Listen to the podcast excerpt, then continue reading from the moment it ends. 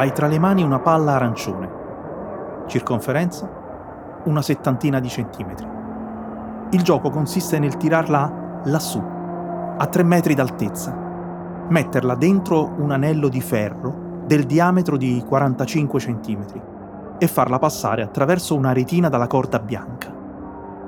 Sei a 5 metri di distanza, dentro uno spazio che per la sua forma chiamano lunetta senza avversari addosso, senza che nessuno ti disturbi.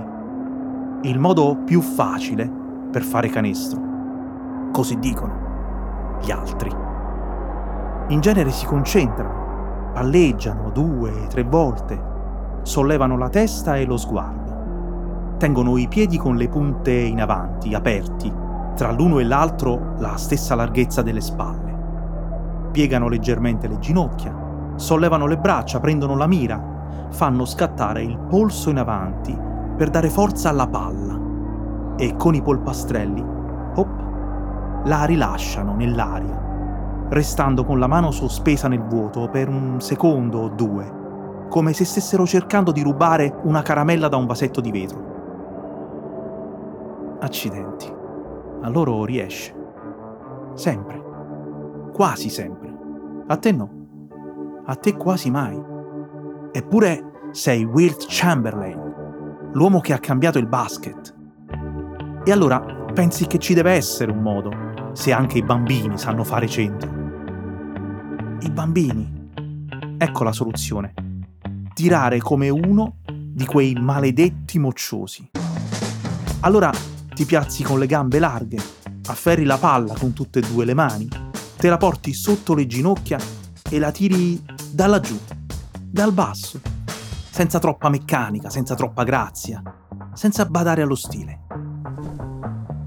Ciuff. Funziona. Adesso funziona. La palla va dentro, come gli altri. Anche se la gente ride, chi se ne frega. Del resto, com'è che lo chiamano? Tiro libero. E tu? quella libertà te la sei presa tutta, tirando come un bambino, anche se sei Will Chamberlain, il più grande.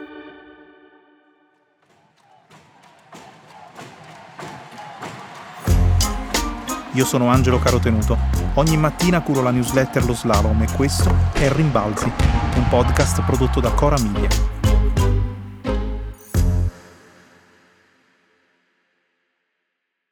Giocatori alti come lui, sopra i due metri, ce n'erano già stati, anche di fisicamente dominanti, ma nessuno prima di Chamberlain si muoveva come un ballerino. Wilt era un cigno nel corpo di una giraffa. Veniva dall'atletica, aveva affinato coordinazione e controllo del corpo con il salto in alto, il getto del peso, la corsa sui 400 metri, non per nulla detta il giro della morte insegna lungo un giro completo di pista a gestire le proprie energie, a non spremersi per intero e subito, a tenersi qualcosa nel serbatoio. È un laboratorio di gesti esatti.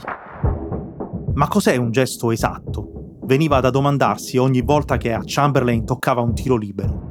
E gli toccava spesso, perché per fermarlo non c'era scelta diversa da un intervento irregolare. Fargli fallo aveva trovato la sua risposta e la sua misura in quella maniera bizzarra di lanciare la palla. Ingegneri meccanici di tutto il mondo, di ogni tempo, si sono affannati a spiegare che sì, in fondo conviene, ma gli americani lo chiamano Granny Style, il tiro della nonna, una soluzione fuori dai canoni, senza ortodossia. E devi avere una buona dose di personalità per associare la tua faccia da campione a una tecnica così poco rispettabile, con un nome che rasenta la derisione. Non è che Wilt fosse spaventato in generale dall'idea di uscire dagli schemi. Gli piaceva per esempio spacconeggiare sul numero delle donne con cui aveva trascorso una notte. 20.000 diceva, e gli piaceva raccontare di aver perso la verginità a 5 anni. Quando Muhammad Ali era al massimo della fama, Chamberlain se ne andava in giro a dire che lo avrebbe sfidato, voleva battersi con lui. I guantoni da box se li portava sempre dietro. Un giorno, uno steward a bordo di un aereo li vide spuntare da una borsa e gli chiese se allora fosse davvero intenzionato a fare quella cosa, a salire sul ring contro Ali. Wilt lo guardò, lo tirò a sé, gli fece un occhiolino e disse pubblicità, capisci?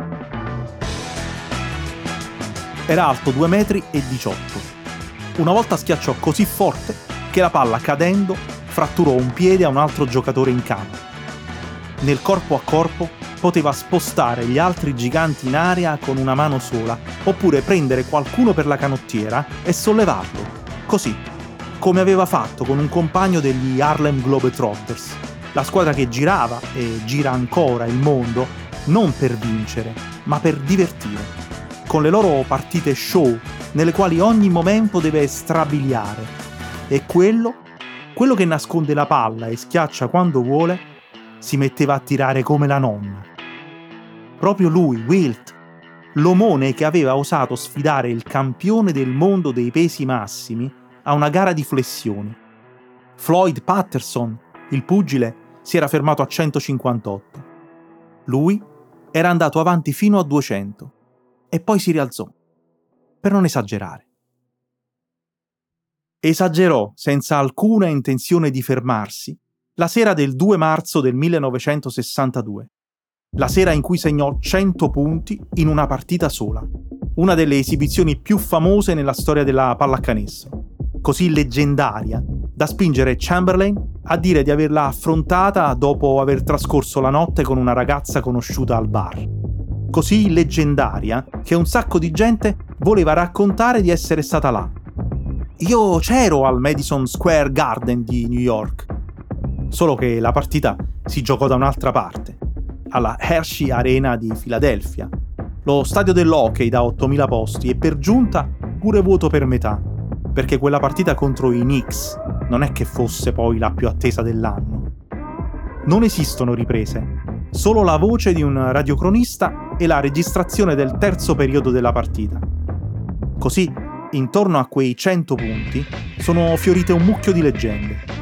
Raccontano che, dopo la sua seratina, Chamberlain prese un treno da New York per tornare a casa, a Filadelfia, dove arrivò al mattino presto, senza aver dormito.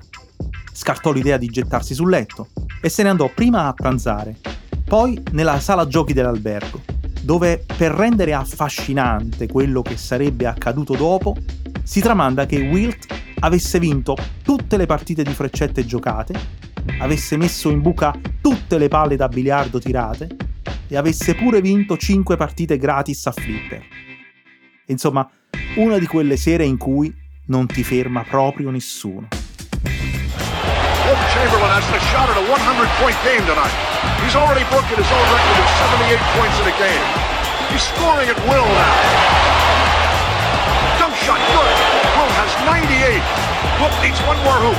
He gets a pass, grabs it, and dunks it through. 100 points for Wilt Chamberlain. The most amazing one-man show in basketball history. Ma non era pubblicità stavolta. Segnò 23 punti nel primo periodo era arrivato a 41 all'intervallo, a 69 nel terzo periodo. Uno dei difensori che lo marcava, senza tenerlo, a un certo punto si voltò disperato verso l'arbitro che gli fischiava un fallo dietro l'altro. Bravo, bravo, fischia, fagliene fare 100. 100. Preciso. 100 punti tutti insieme in una partita sola non erano stati segnati mai prima di lui. Wilt li fece e soprattutto ne fece 28 dalla lunetta. Esatto, con il tiro della nonna. 28 dentro e soltanto 4 fuori. A 8 minuti dalla fine gliene mancavano una dozzina. Il pubblico iniziò a gridare Dategli la palla! Date la palla a Wilt! Lo speaker al palazzo smise di dare il punteggio della partita e tenne il conto solo dei punti suoi. A 100 arrivò quando mancavano 30 secondi alla fine. Una schiacciata, si dice. È arrivata fino a noi solo una foto di quella sera.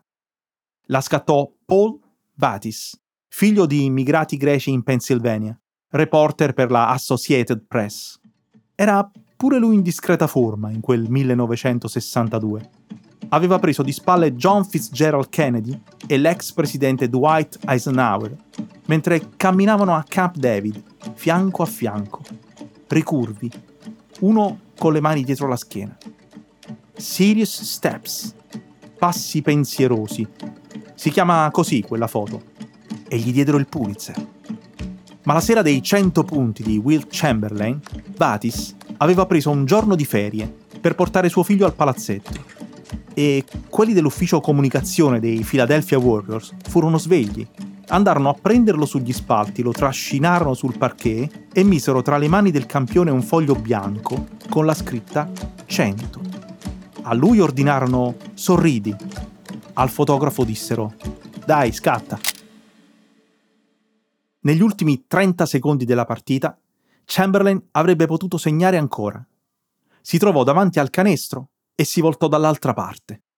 Allora qualcuno gli chiese: Ehi, Wilt, alla fine, perché ti sei fermato? E Wilt sorrise, scosse la testa. Uff, doveva sempre spiegare tutto. Perché 100 è più bello di 102, no? Poi venne il momento in cui quel record, quella foto, gli parvero poco, gli parvero una riduzione della sua grandezza. Non gli piaceva essere ricordato come quello dei 100 punti. I record di Chamberlain nella storia della NBA sono 72, compreso quello del maggior numero di rimbalzi in una partita, 55, stabilito nel 1960 contro Boston, dove per Boston si intende Bill Russell il suo più grande rivale, l'uomo che nel dualismo si era preso la parte del buono, lasciando a lui il ruolo del cattivo. Wilt passava per un egoista. Non era vero. Non era del tutto vero. Diventò il numero uno negli assist quando la squadra gli chiese di passare più spesso la palla. Diventò un difensore implacabile quando gli dissero di marcare di più. Con Wilt la questione era chiedere. Tu chiedevi e lui eseguiva. Venne anche il giorno in cui di tirare come la nonna non ne poté più. Mi sentivo stupido, spiegò. Ricominciò allora a usare lo stile di tutti, lo schema base, il catalogo, e riprese a sbagliare. 5.805 errori sono stati contati alla fine della sua carriera. Quando in NBA arrivò da Miami il biondo Rick Barry, si mise a copiare quel tiro sghembo, senza abbandonarlo mai. Segnava 89 volte su 100 e ne fece una specie di bandiera dell'anticonformismo. Così a molti parve giusto criticare Chamberlain, tornato con il suo gesto per bene dentro la convenzione. Ma Wilt, voltando le spalle al tiro della nonna, aveva accettato un'eresia perfino più grande dell'originalità. Aveva accettato di essere imperfetto, di sbagliare. Aveva accettato di fallire. Un tiro libero, di nuovo, ma libero davvero.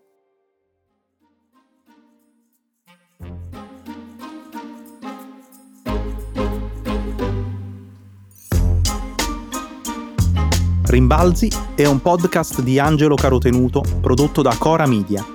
La cura editoriale è di Francesca Milano, la producer è Monica De Benedictis. La post-produzione e il sound design sono di Daniele Marinello. La supervisione del suono e della musica è di Luca Micheli.